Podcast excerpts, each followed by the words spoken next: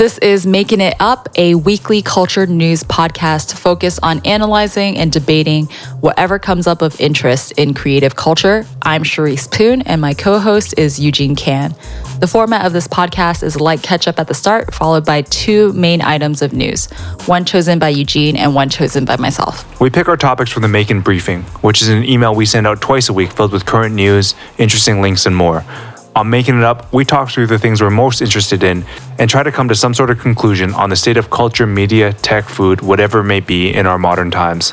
Also, if you like this podcast, the best thing you can do for it is share your favorite episode with a friend. We really appreciate it.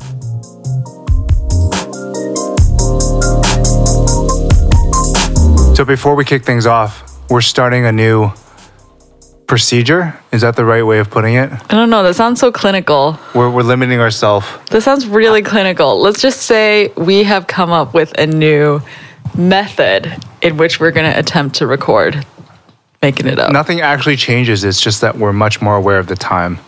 So we're trying to get the whole recording in in under what 50 minutes. I suspect that people do not care how we do yeah, this. I don't know. But don't you think that once podcasts hit a certain length, it immediately enters this weird place of mm, maybe I won't start it. I don't think this conversation is worth getting into. Okay. Go, Anyways, go introduce your subject. Oh yeah, we're getting right into it. New format too. Getting straight into the subject, and we'll talk about the fun stuff afterwards.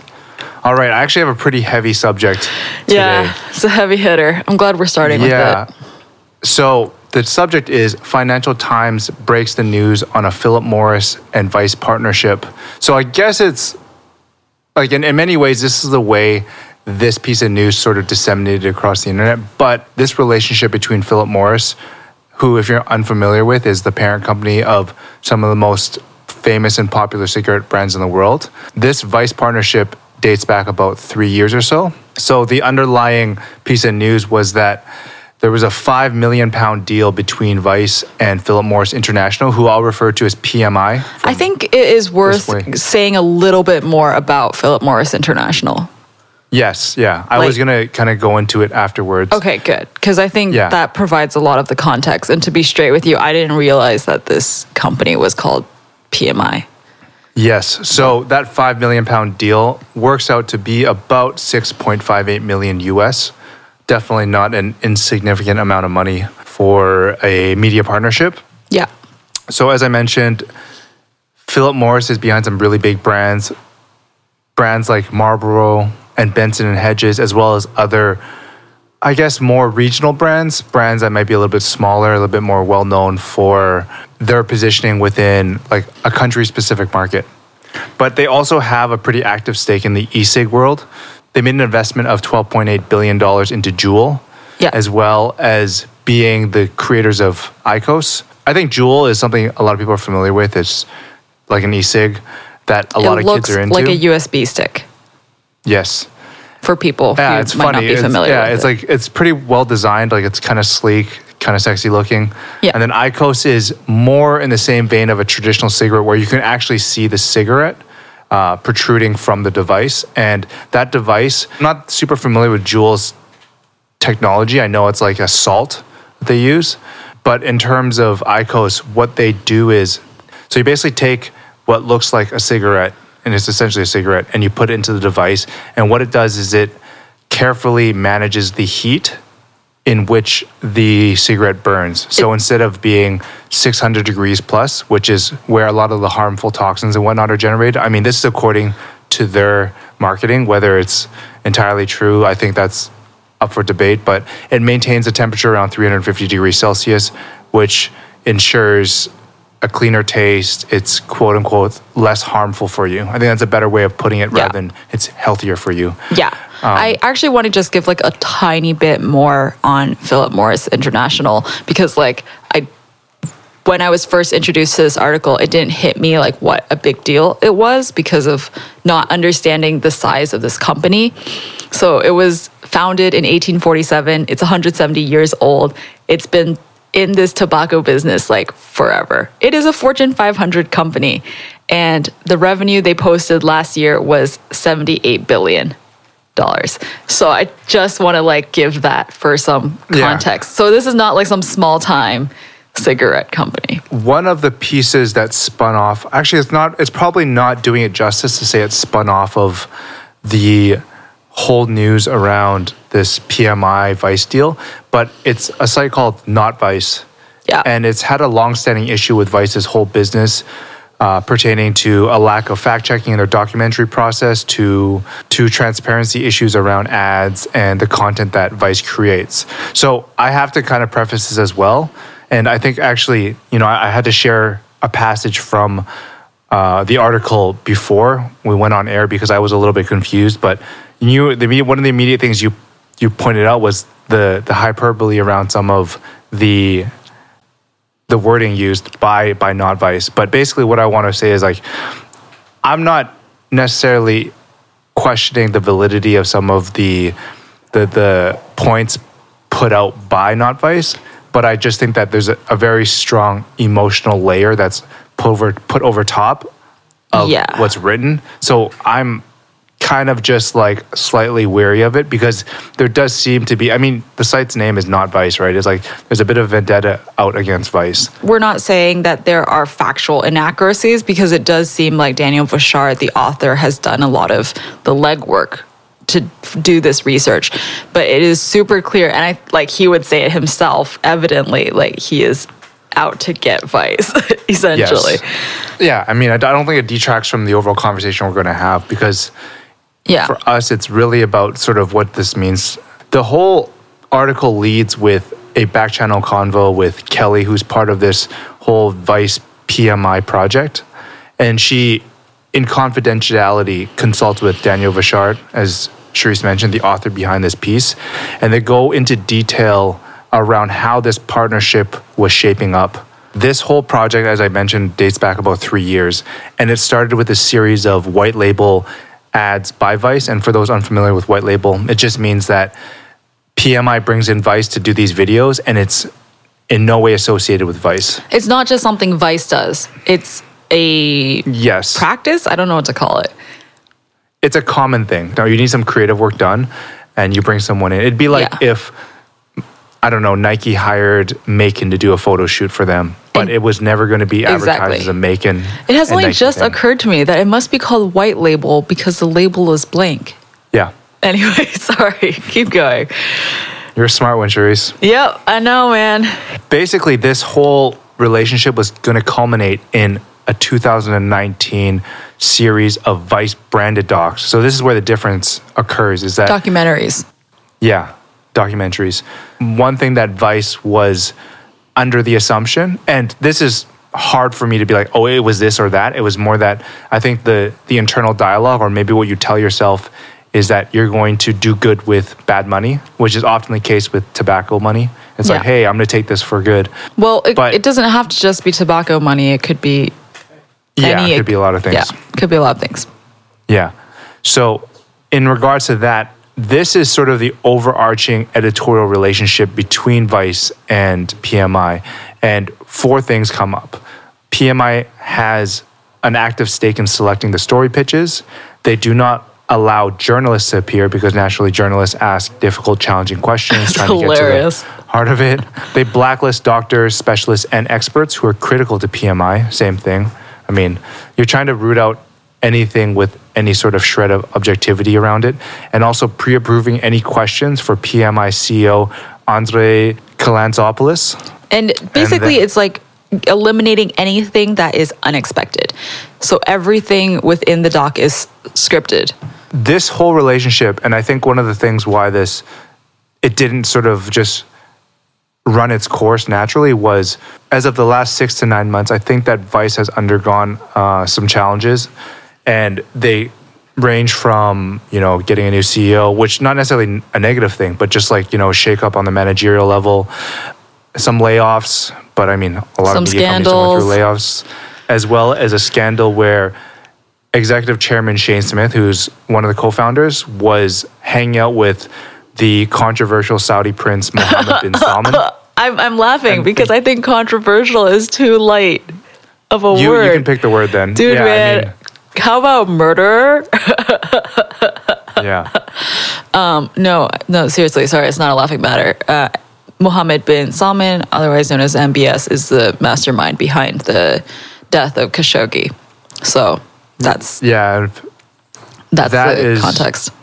Not a guy you should be hanging out with. amidst all of this, there is another sort of thing that's sort of popping up, and it was an incoming project by Vice called Change Incorporated. So it was an editorial platform which aimed to highlight some of the world's biggest challenges and solve them with some of sort of the, the most innovative and thought provoking leaders in this world. The video that was circulating internally was kind of highlighting the fact that we all can agree that we disagree. Like a lot of topics that are swirling around and some of the biggest issues, those are things that we all have trouble sort of agreeing upon.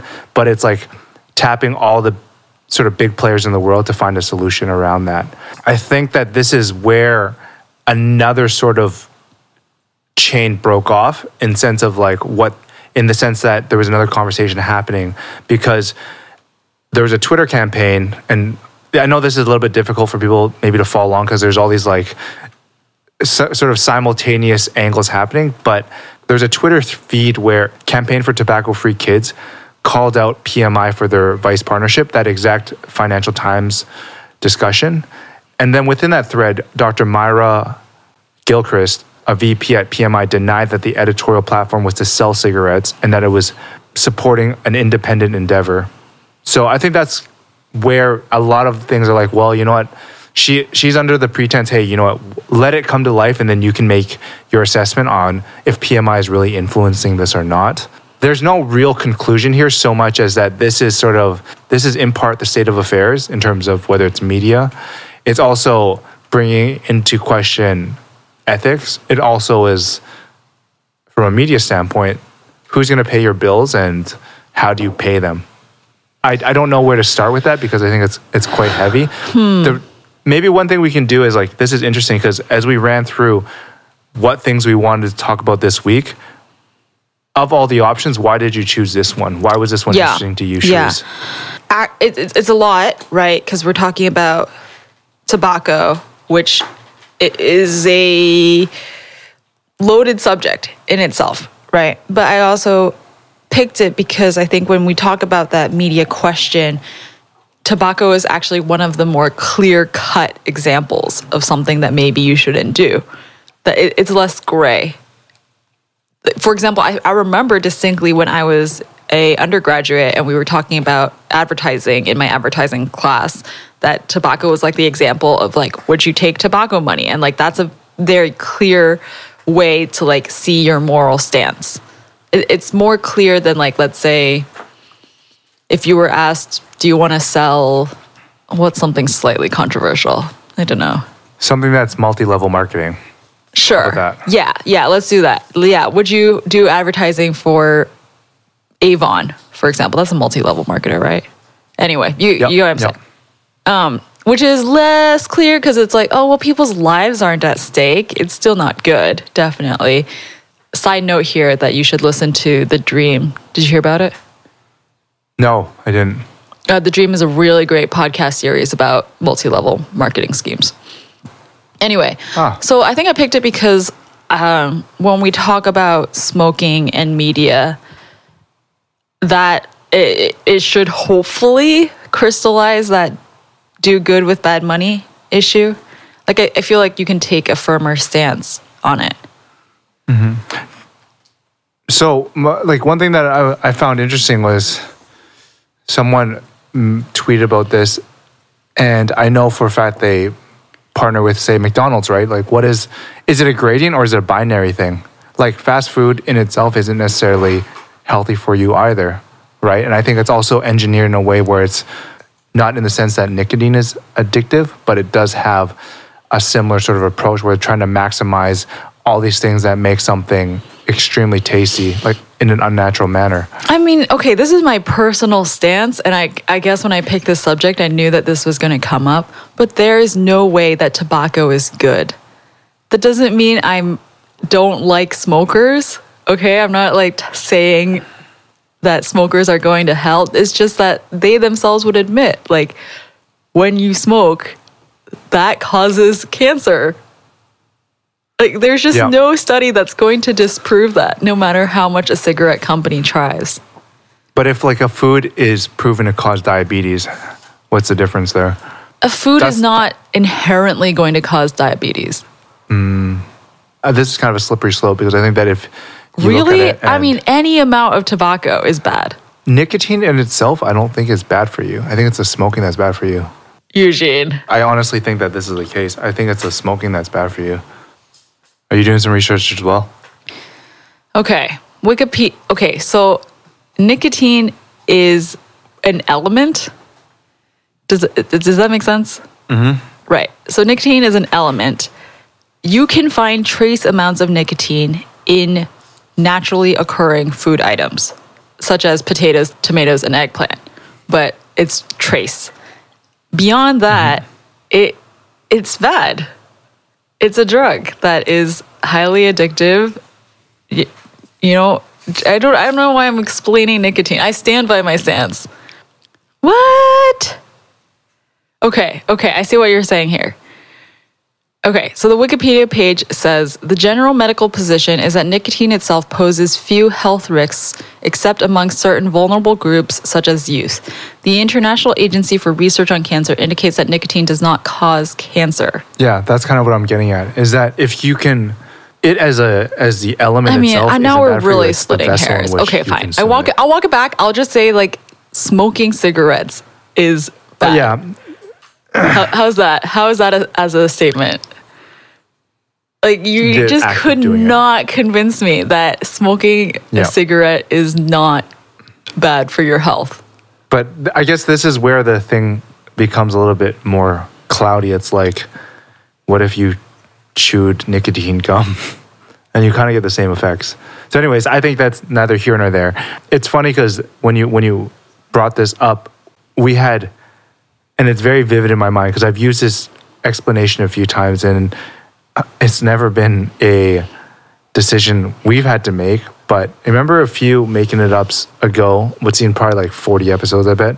We basically talked about the same thing. It's like, what happens if you're left with the choice of either taking PMI or tobacco money in hopes of staying around?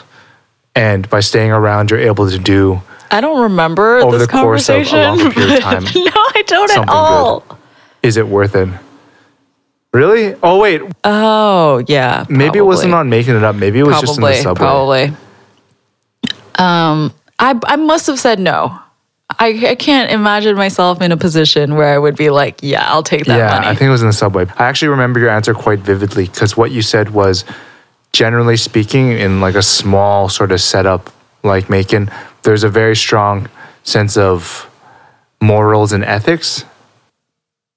I remember saying this now. I meant, I meant internally. I meant like, how would you convince your staff to do this? People will not be happy if those morals or ethics are compromised.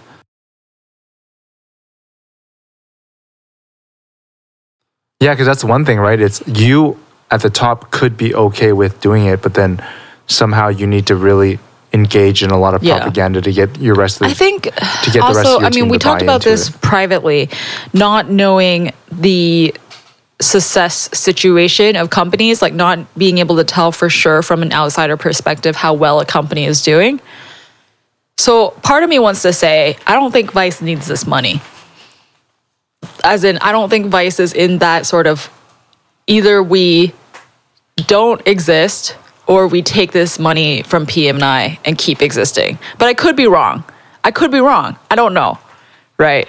Maybe Okay, they I are get in like point. I get your seriously dire straits and so therefore they have to take this PMI money. But but the skeptical part of me doesn't believe that they were like pushed into a corner where like the only route for existence is taking the tobacco money. The one thing I would say is that when you work with certain types of industries that aren't from your world, but you know they're desperate, there's almost this weird effect in terms of the work created, which means that if it's a company from a non-traditional industry or one that just isn't from your world, you can you generally underserve them because like they have no other options and they're not good enough to really figure it out. So what I mean is that like when PMI Right, comes to no Vice, one wants to work with them. PMI doesn't really have a ton of options Yeah. because they're looking for cool and no one really wants to work with them. So you can actually create Yeah. arguably i mean it is a reflection of your brand don't get me wrong but like if you know if if a brand from the creative world is like let's say red bull right i think they would have a much higher expectation of how far their dollar would go I mean, wow, that's even like worse of a reason to take it. So what you're saying is like, oh, not only can we make loads of money, but we can also do subpar work. That's like, oh my gosh, I the entire setup makes me uncomfortable. less work but i'm saying this on the basis of it feels as though like that's something Yeah. that that you you think about because there's certain like taxes in industries right you know it's like if, if you have a certain level of expertise it's not that you're doing substandard work it's just that hey if if this 5 million pound budget is going to get me 10 episodes with red bull maybe i only do four episodes with pmi so i think that's something that's from a business Why did perspective you and it's propose kind this of topic? grimy but it's something that comes up What was the big draw to you about wanting to discuss this? the big draw is it's just like the the underlying support of media is obviously extremely challenged. So where you take money at this point in time it feels as though it's kind of like a smash and grab. It's like wherever it comes from like everything is open for discussion i'd say. And i think that you know if if everything was a little bit rosier let me let me walk that back because it's not as though cigarette companies haven't tried to buy media. But i would say that in general we've found that everyone's kind of pushed in the corner and this is a bit of a tangent but apple news plus is a new upcoming program from apple that was announced just like earlier this week and what it is is a bundling program where you can pay 10 bucks a month and you have access to a ton of pretty good publishers like wall street journal et cetera. Not all of them not like the not all the heavy hitters like new york times et cetera but basically But it's a pretty hefty bundle. yeah it's a, it's a hefty bundle but on top of that the way the bundle works is that Yeah. publishers are not getting, you know, anywhere near sort of a fair breakdown. They get, I think, a 50 50 Prob- split. You don't mean all- 50 50 split of each individual subscriber. I think the way they calculate it, and I want to double check, is that basically, like, if you spend uh, 10 minutes on a site, uh, let me see. And the way this is calculated is on a metric called dwell time. So let's say for ease of calculation, there's 100 subscribers paying 10 bucks a month. That means there's $1,000 in revenue. Apple keeps 500 bucks of that. And then that remaining $500 is divided by Right. So, like, let's say all subscribers spend 20% of their time on the Wall Street Journal, then the Wall Street Journal will get proportionally 20% of the 50%, etc. Yeah. So, if you're a small publisher and you're getting like a fraction of attention, then, you know, this converts to very little money. Yeah. And the argument also is that dwell time doesn't really promote quality It's- per se. Well, all of this to illustrate this entire tangent to illustrate the idea that media entities as a whole are in a bad position, which is why entities like Vice might decide to take quote unquote bad money. I think tobacco is unconscionable and I could, could never do that. Yeah. I would never, like, even as a freelancer, like, I would never do a graphic for a tobacco company or write SponCon for them. Like, I would rather go, I don't know, like, work at the supermarket if I was in that sort of like push to the brink situation where I needed cash. Uh, it just that's I think that's part of why I picked it is because like I think smoking at least has a lot of clarity. At least in my mind, it does. Whereas like like you said, like multi-level marketing, I can't say with as much clarity. It's almost like smoking for me is at the end of the spectrum, and then everything else is a gradient. But you don't agree? You don't think so? No, it's not. I don't agree. I just think that it's people make decisions based on the information available to them, and I think some people in times of desperation. But then, like okay, ethics, but if ethics change, change, in times of desperation. then aren't they not ethics? right? And I think that's the one thing. I, Shouldn't I think your ethics be the things that st- hold true? I think it's. I think I don't think ethics are binary. But like I think I. I that don't know, I can't think be that can't be be right. That can't be like right. Slide. So you don't cheat on your wife. You're not gonna wind up in like a desperate situation and then be like, oh, now it's okay to cheat on my wife. Well, I thought that was a fine example, but all right. Well, let's use a better example. What I think is a better example, anyways. All right, you have a young family, and you've just lost your job, Continue. and your baby needs to eat food. Do you know what I mean? I think that's kind of where I'm, I'm going. I don't think this is anywhere near Hmm. the same argument for vice, but I think that that's what my argument. But I mean, that's what okay, I'm trying to say is that some. Things can change based on circumstances. You have to, as an So, individual. like, just as wow, I much just as like you totally strangled the words in my throat. You, as an individual slash all people as individuals, we have some kind of ethics that will hold true in all situations. Like you don't kill anyone. Yeah.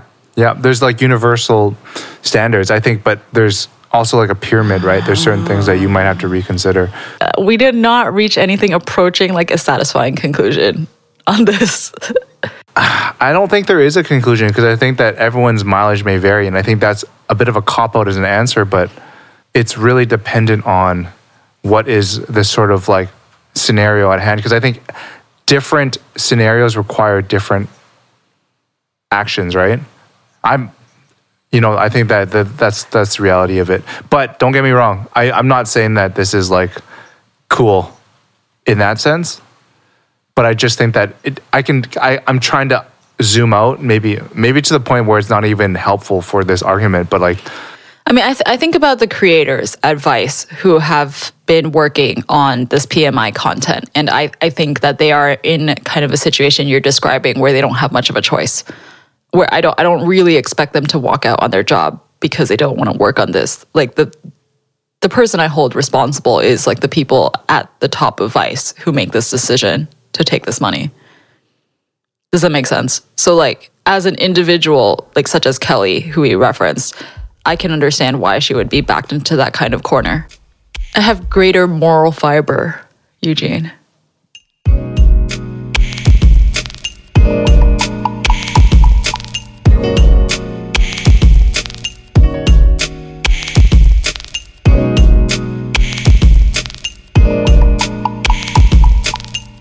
So, my subject this week is the overflowing situation of museums. They have too much art. I believe you refer to this as museums needing Marie Kondo. uh, that was Nathan, I think. Ah, yes. What the situation is, and this is from a New York Times article, which is pretty cool. And I have to admit that they got me to read this by incorporating a quiz into it. I mean, like, I would have read it anyway, I think, but the article also includes a quiz where you get to rate art or you get to decide if you rate art the same as the professionals. The main premise is that museums in America have too many things in their collections. Their collections have grown 10 times in size over the past 50 years. And actually, only a fraction of what they own can ever be displayed at any period of time. And partially that's due to space, and partially that's also due to protection of fragile items. So it's not just that they don't have enough space. For example, the Metropolitan Museum of Art in New York only at any given time has 4% of their collection on view, which is astounding for anyone who's been to the Met. There's like a lot of things on view already.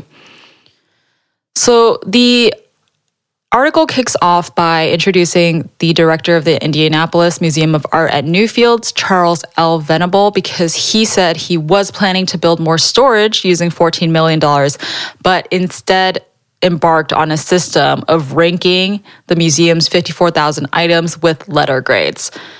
So that's like his own system, not necessarily something that's been done before with art and museums. And everything that got a D meant that it should be sold or given away. So grades are usually looked down upon. It's kind of like a taboo subject. And like getting rid of art in general, which is called deaccessioning in the museum world, is also looked down in general. Or not looked down, but like it's kind of a taboo subject. Is not something that people like to talk about.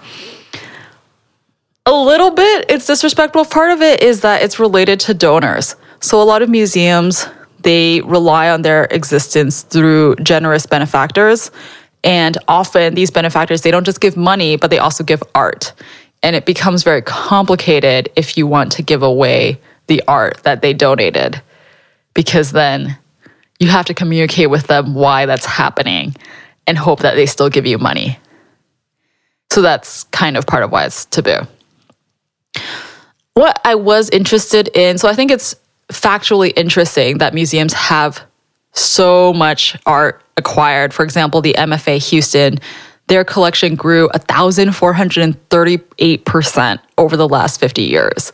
And the SF MoMA, which might be more familiar for people, grew 1,014% over 50 years. So that's interesting to me that museums, like us as humans, are also suffering from acquiring too many things.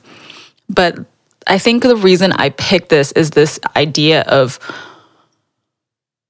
what are museums good for? As in, what is their use and do they serve their purpose well by having work in storage? And, and how can they be doing better? That thing about how they added so much art is crazy because art generally, if pre- preserved and taken care of, can last a really long time, right? Yeah. There's no degradation. So it's the constant stockpiling of stuff, really. So just as much as you think, oh, there's a lot of photos being created, to a degree, the same thing could be said about physical works of art. Yeah, definitely. But I think I think to your answer, the when I when I think of art, I think there's a high concentration in metropolitan areas, which is a disservice to people that don't have access to it. yeah. So right now there's no sort of opportunity for you to take and create almost like a pyramid system. And this is the second time I'm referring to it. Um, but if you think about the top being, you know, there's the top of the pyramid being your the best museums, right? Those are the ones that obviously will continue to be an easy place where they'll generally always have work coming in.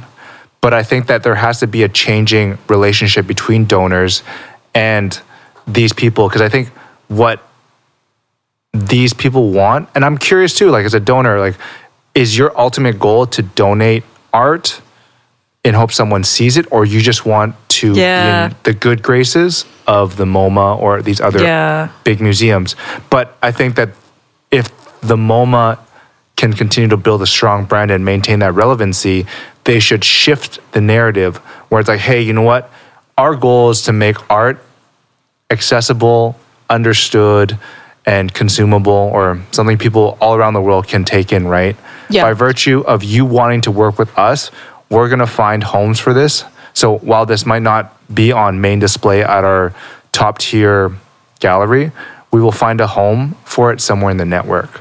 Yeah, I I a hundred percent agree, and that's also where this article concludes, is that if you're a museum that's fortunate to have huge collections of art, and you know, you have maybe fifty paintings from the same artist, like that's just not necessary to represent that artist in your one building.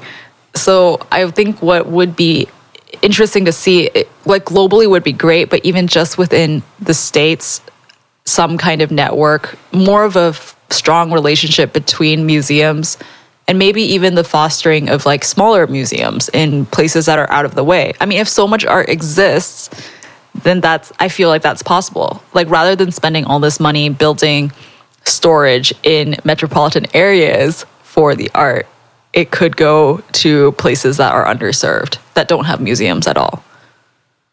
Yeah.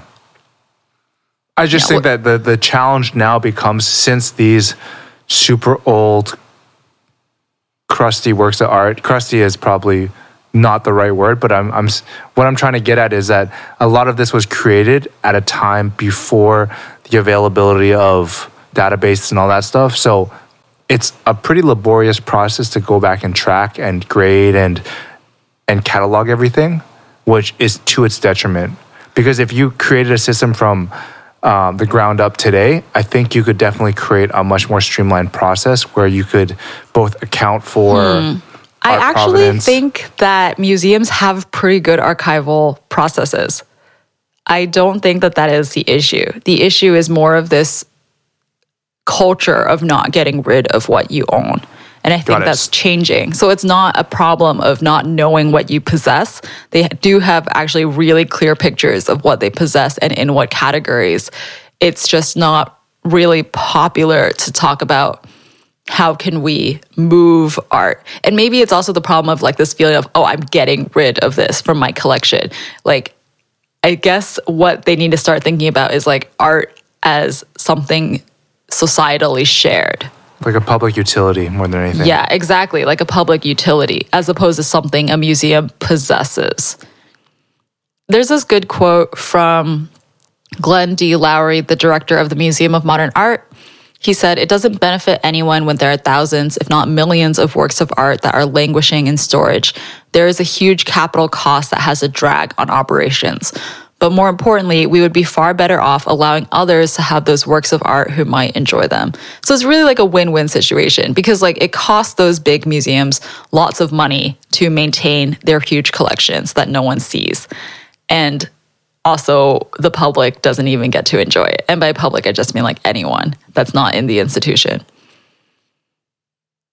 But I think the obstacle that the museum world has to overcome is changing the perception. Like you said, like reframing that conversation to not be about like, oh, we're throwing away art, but just like we're moving it for the good of everyone. Oh, I also wanted, I had another quote which is like kind of relevant to the Vice conversation, but only because of the way this guy framed the problem. Gary Tinterow, director of the Museum of Fine Arts Houston, defended the Shelburne Museum in Vermont's decision to sell $25 million worth of art in 1996. And what he said was if an institution is faced with an existential threat, isn't it better for the institution to survive with some works of art than no works of art? And it was like that same framing, like when you're pushed to the edge, you have to do what you can make to survive. Snap decisions. Yeah. Story of our lives. Though this one is less complicated for me morally, but I guess it's Yeah. still that like positioning of like you wind up that you said, you like you wind up doing things that in other situations you would not have wanted to do. I think overall, like I feel pretty um pretty good about that. Yeah, I think for the regular museum goer, what I would say is I guess I'm also thinking about this because of conversations we've had about sup- supporting sustainability and finding like local smaller initiatives to support. Like, is there a way you can support your smaller museums that you can go foster, like, not the Met, basically? So what this is what I was thinking about. I was thinking about what is the solution to this problem. Okay. Call it um call it GMN, the Global Museum Network, right? And you're basically taking into account all people that want to be participants within this program. And what you do is like you start finding a way to catalog and upload a database of what's available in terms of artwork, right? And then it becomes almost like a quasi curation process where, hey, I'm like this small gallery in the middle of Canada, right? The prairies of Canada. And I have access to this global network. And I'm like, hey, you know what? And whether this works or not, but like have access to a particular tier of artwork. So if you're a smaller one, maybe you only have access to like the the D grade, but that's not necessarily in a in a negative way. But it's like this is generally it's what you have probably more to. it's probably not due to the fact that thinking about your solution it wouldn't be due to the fact that they're small but more like whether your building is appropriate for housing those works because that would be a concern yeah, because you would be then like the caretaker and if you don't have the means then it's difficult to be like okay we're going to give you this anyway keep going yeah, yeah. So and then from there, you would just kind of figure out the logistics of it. I don't know if having artwork in your possession and lending it out is a transactional cost. Like, do people rent it out? I it don't would know at least be a logistics cost. Like someone, even if the MoMA was going to lend, you know, 10 artworks to the small museum, the small gallery in the middle of Canada, they might be willing to loan it for free, but who is going to pay for the packaging and the flight and etc. Like that's that would be Yeah. the cost, I think. Yep. But solvable, and I think that is hopefully the direction things would go in.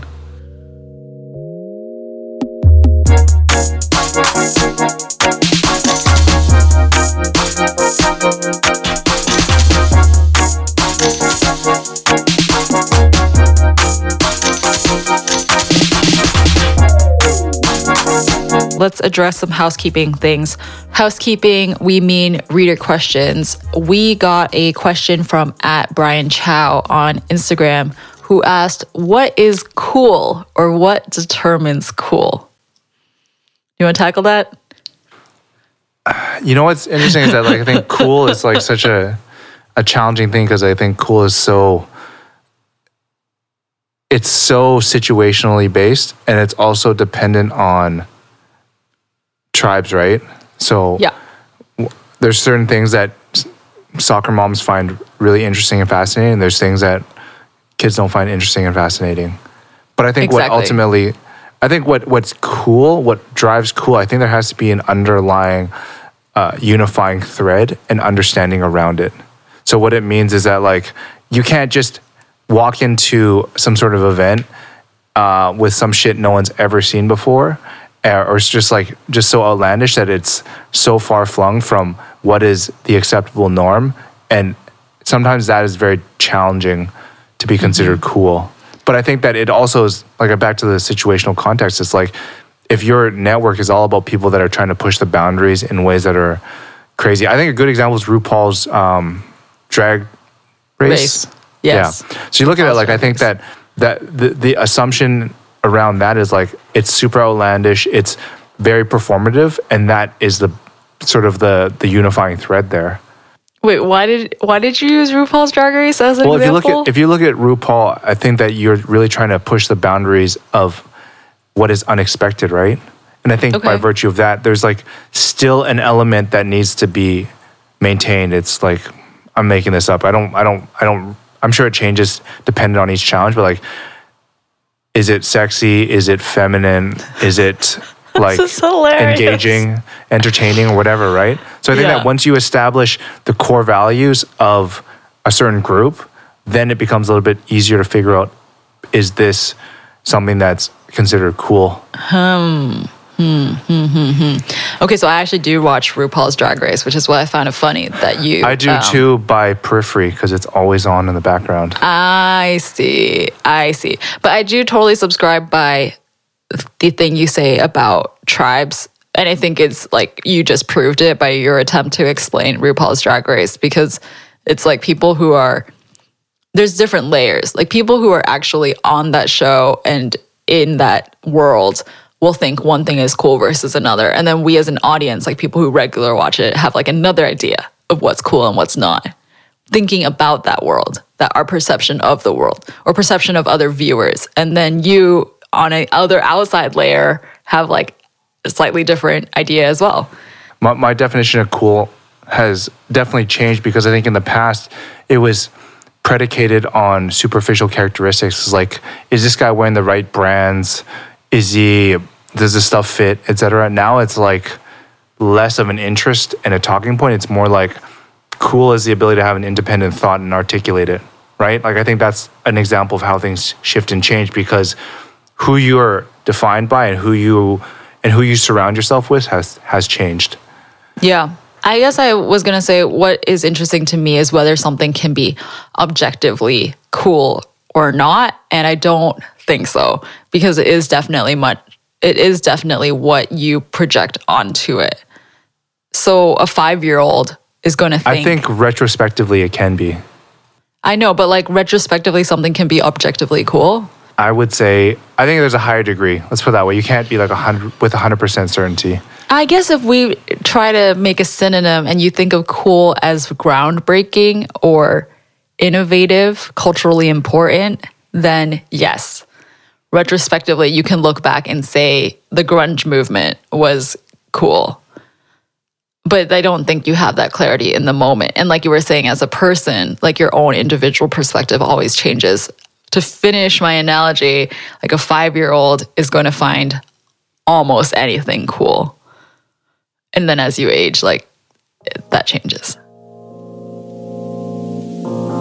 I think that's a good place to cap things off for the day. If you're interested in hearing more about Maekan, reading and listening to some of our stories focused on the sights and sounds of creative culture, you can visit us at maekan.com. You can also subscribe to us through your favorite podcast app and platforms. If you like this podcast, you can do us a huge favor by reviewing us on iTunes or sharing this podcast with a friend.